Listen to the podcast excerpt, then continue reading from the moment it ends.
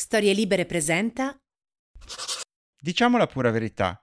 Io a questa storia che l'estate sia il momento più adatto per leggere non ho mai veramente creduto, perché da vero appassionato lettore leggo sempre, indipendentemente dalle stagioni. Però lo so che tanti, anche da un punto di vista psicologico, si sentono più propensi ad affrontare la lettura quando hanno molto tempo a disposizione, come per esempio durante le vacanze. Anche su di me ha un certo effetto psicologico. Per esempio, la prima cosa a cui penso quando sto per partire per una vacanza in macchina è che posso portarmi molti più libri rispetto a quelli che mi infilerei in uno zaino se dovessi partire, che ne so, in aereo. Diciamo quindi che anche per me l'estate è comunque un momento di accumulo, se non altro. Pertanto mi sono detto, proprio in un momento del genere, potevo fare a meno di darvi dei consigli last minute prima di imbarcarvi in una vacanza? Ecco quindi, per spezzare la lunga pausa estiva, una puntata veloce speciale di copertina, nella quale non esistono rubriche, ma solo una serie di consigli molto personali su cosa potreste mettere in valigia. L'ho chiamata, senza troppa fantasia, Letture in viaggio. Sono lo scrittore Matteo Bibianchi e questo è Copertina, un podcast dove si spacciano consigli di lettura.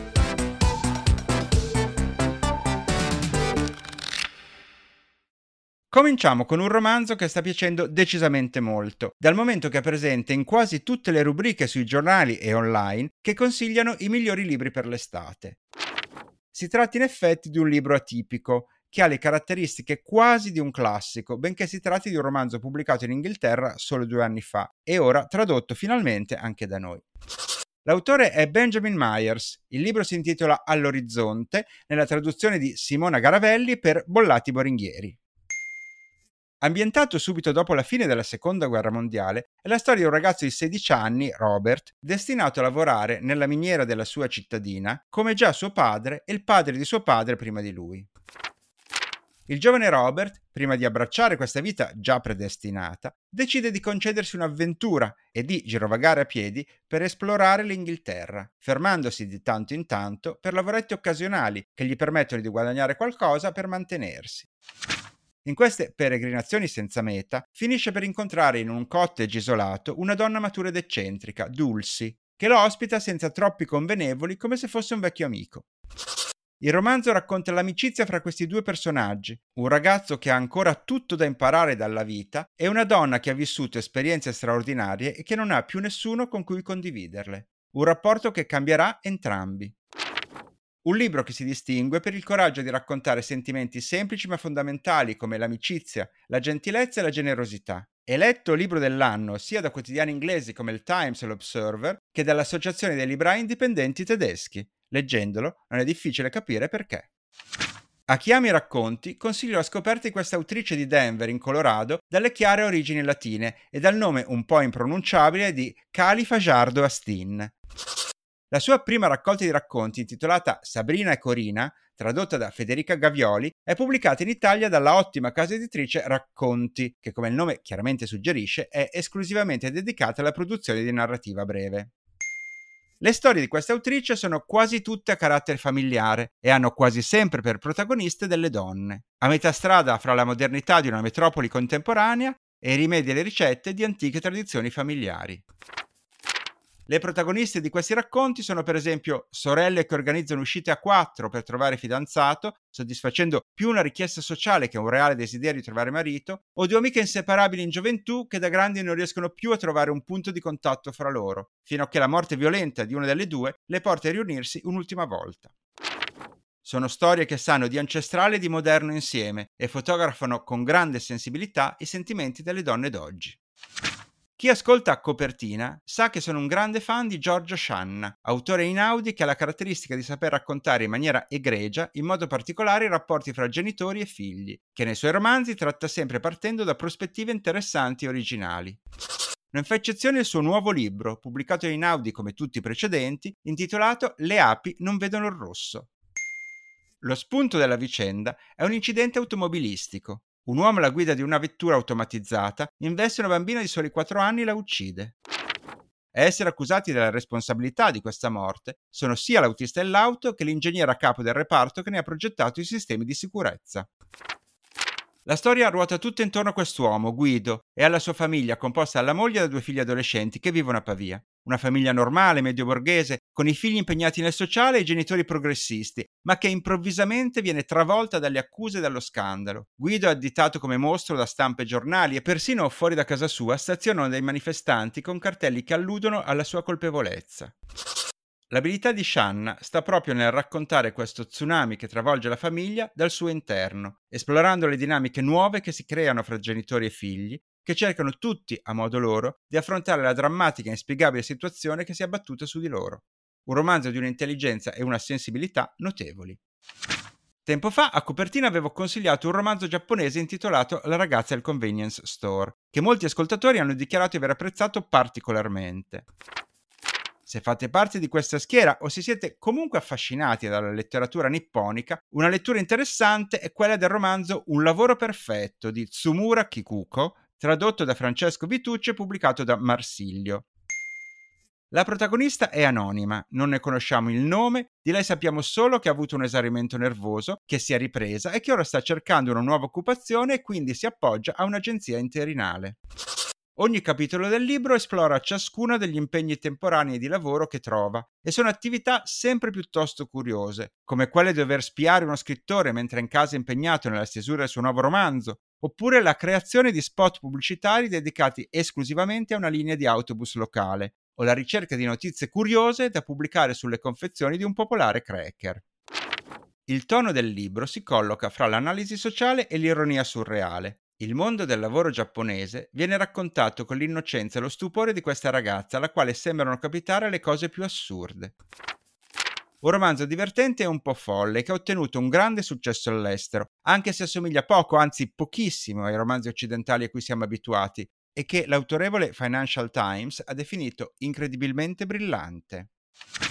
Se vi sentite orfani dei libri di Kent Haruf oppure amate le atmosfere rurali di Nicholas Butler, allora non potete assolutamente perdervi Uno di noi, romanzo di Larry Watson tradotto da Nicola Manuppelli e pubblicato da Mattioli 1885. La trama, piuttosto semplice, è quella di una coppia matura del Nord Dakota, George e Margaret, che decide di partire alla ricerca del nipote che non vede da tanto tempo. Infatti, il loro figlio James aveva sposato una ragazza di nome Lorna e con lei aveva avuto il piccolo Jimmy. Dopo l'improvvisa morte di James in un incidente, però Lorna ha cominciato a frequentare un altro uomo, Donny, e un giorno è partita con lui facendo perdere le sue tracce. I nonni scelgono così di andare a ritrovarla per rivedere il nipotino, ma quella che sembra una piccola avventura si trasforma inaspettatamente in un thriller violento, lasciando il lettore sbalordito e attonito, con il desiderio irrefrenabile di capire quali possono essere gli sviluppi di questa storia imprevedibile. Un romanzo scorrevole e dallo stile impeccabile, che è una delle letture più appassionanti che ho fatto in questi mesi. Dal libro è già stato tratto un film con la superstar Kevin Costner e non poteva essere altrimenti, ma io vi consiglio vivamente di non perdervi il piacere della sua lettura prima di vederlo al cinema. E da un libro ottimo, ma molto tradizionale, veniamo a un consiglio per chi ha la ricerca di una lettura inaspettata e decisamente alternativa. Il libro di X dell'americana Sarah Rose Etter, tradotto da Stefano Pirone e pubblicato da Pidgin. La protagonista è una ragazza di nome Cassie, che presenta un'anomalia fisica inquietante, ossia un ventre annodato e sporgente, caratteristiche che già sua madre e sua nonna prima di lei possedevano. L'adolescenza di Cassie è segnata in modo crudele da questa aberrazione, che repelle, ma talvolta attrae, sia le amiche che i ragazzi. E giusto per aggiungere stranezze, il padre e il fratello di Cassie lavorano in una miniera, dalla quale, invece che carbone, si estraggono bistecche di carne un'attività che la stessa Cassie vorrebbe portare avanti. In questo scenario completamente visionario, la storia della ragazza si sviluppa in realtà come una vicenda toccante e sensibile. Il ventre annodato di Cassie potrebbe essere una metafora di quello che le donne devono affrontare per difendere il proprio corpo e per essere amate per ciò che sono. Ma il libro di X è anche una storia di affermazione personale e indipendenza, una lettura davvero sorprendente. A tutti coloro che amano il cinema o che studiano sceneggiatura, ma anche per chi ama i procedural, ossia le serie tv a carattere legale, consiglio Monster di Walter Dean Meyers, tradotto da Paolo Ippedico per Marcos y Marcos. È la storia di un ragazzo di colore di nome Steve che si trova in prigione accusato di un crimine che non ha commesso, ossia di aver fatto il palo in una rapina in un negozio nel suo quartiere ad Harlem, durante la quale è stato ucciso il proprietario.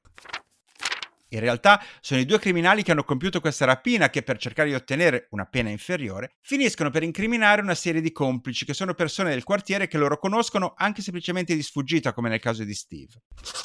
Il libro racconta l'intera vicenda processuale che vede protagonista il ragazzo, mentre cerca appunto di dimostrare la sua innocenza. Ma l'aspetto interessante di questo romanzo è la sua struttura, perché Steve è uno studente di cinema dell'Università di New York e per rendere in qualche modo più accettabile quello che gli sta succedendo, decide di raccontare la sua storia come se fosse un film. Quindi il romanzo si legge esattamente come una sceneggiatura, con i dialoghi, con le indicazioni interno giorno interno notte e così via. Per questo motivo ha un ritmo molto serrato e si legge quasi divorandolo. In America il romanzo ha avuto un successo strepitoso, ha venduto quasi 2 milioni di copie e ne sono stati tratti sia una graphic novel che un film Netflix, a riprova di quanto la storia fosse efficace, addirittura dando vita a una serie di prodotti successivi. Concludo questa lunga carrellata con un autore italiano i cui libri sono tradotti con successo in Francia e pubblicati niente meno che da Gallimard, ma che ancora non è un nome diciamo popolarissimo da noi. Lui è Alessandro De Roma. Io credo che il suo ultimo romanzo meriti moltissima attenzione. Si intitola Nessuno resta solo e lo pubblica Einaudi. La storia del libro è quella di due solitudini. Da un lato quella di Guido, un professore universitario sardo, rimasto vedovo e in pensione, che si trova all'improvviso a dover gestire una grande disponibilità di tempo e forse per la prima volta in vita sua decide di fare ciò che si sente giorno per giorno, per esempio scegliendo di affittare una casa in provincia e di concedersi una sincerità mai avuta prima negli incontri casuali con gli ex colleghi o i conoscenti. Dall'altro lato, Tonio, un ragazzo che è partito dalla nativa Sardegna per spostarsi fra diverse città, che attualmente risiede a Torino e da poco ha perso il suo compagno, Nicola, e sta cercando di elaborare il lutto, anche lui assecondando istinti improvvisi, come quello di visitare da solo luoghi che i due ragazzi si erano riproposti di vedere insieme. In realtà, queste due solitudini sono unite da un legame parentale. Infatti Guido è il padre di Tonio. I due non hanno quasi rapporti, perché Guido non ha mai accettato pienamente l'omosessualità del figlio e i loro contatti nel corso degli anni si sono ridotti allo scambio di auguri natalizi e poco altro. Ma ora questa condizione di solitari raminghi di entrambi li porterà a un confronto inaspettato. Un romanzo molto profondo, molto sensibile, che tratta temi apparentemente abusati, ma da una prospettiva del tutto personale. I conflitti, l'ostinazione, i pregiudizi che a volte inquinano i rapporti anche all'interno della stessa famiglia vengono trattati con molta intelligenza. Un romanzo, a mio avviso, notevole, uno dei libri a tematica LGBT più belli degli ultimi anni. E con questo siamo alla fine. Vi riassumo titoli e autori. All'orizzonte di Benjamin Meyers, Bollati Boringhieri. Sabrina e Corina di Califa Jado Astin, editore Racconti. Le api non vedono il rosso di Giorgia Shanna e Inaudi. Un lavoro perfetto di Tsomura Kikuko, Marsilio. Uno di noi di Larry Watson, Mattioli 1885. Il libro di X di Sarah Rose Etter, Pidgin. Monster di Walter Dean Myers, Marcos y Marcos. Nessuno resta solo di Alessandro De Roma e Inaudi. E quindi, a questo punto, buone letture e buone vacanze. Ciao. Ciao.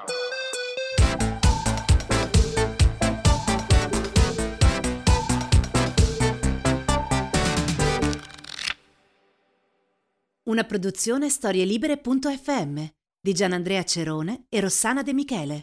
Coordinamento editoriale Guido Guenci.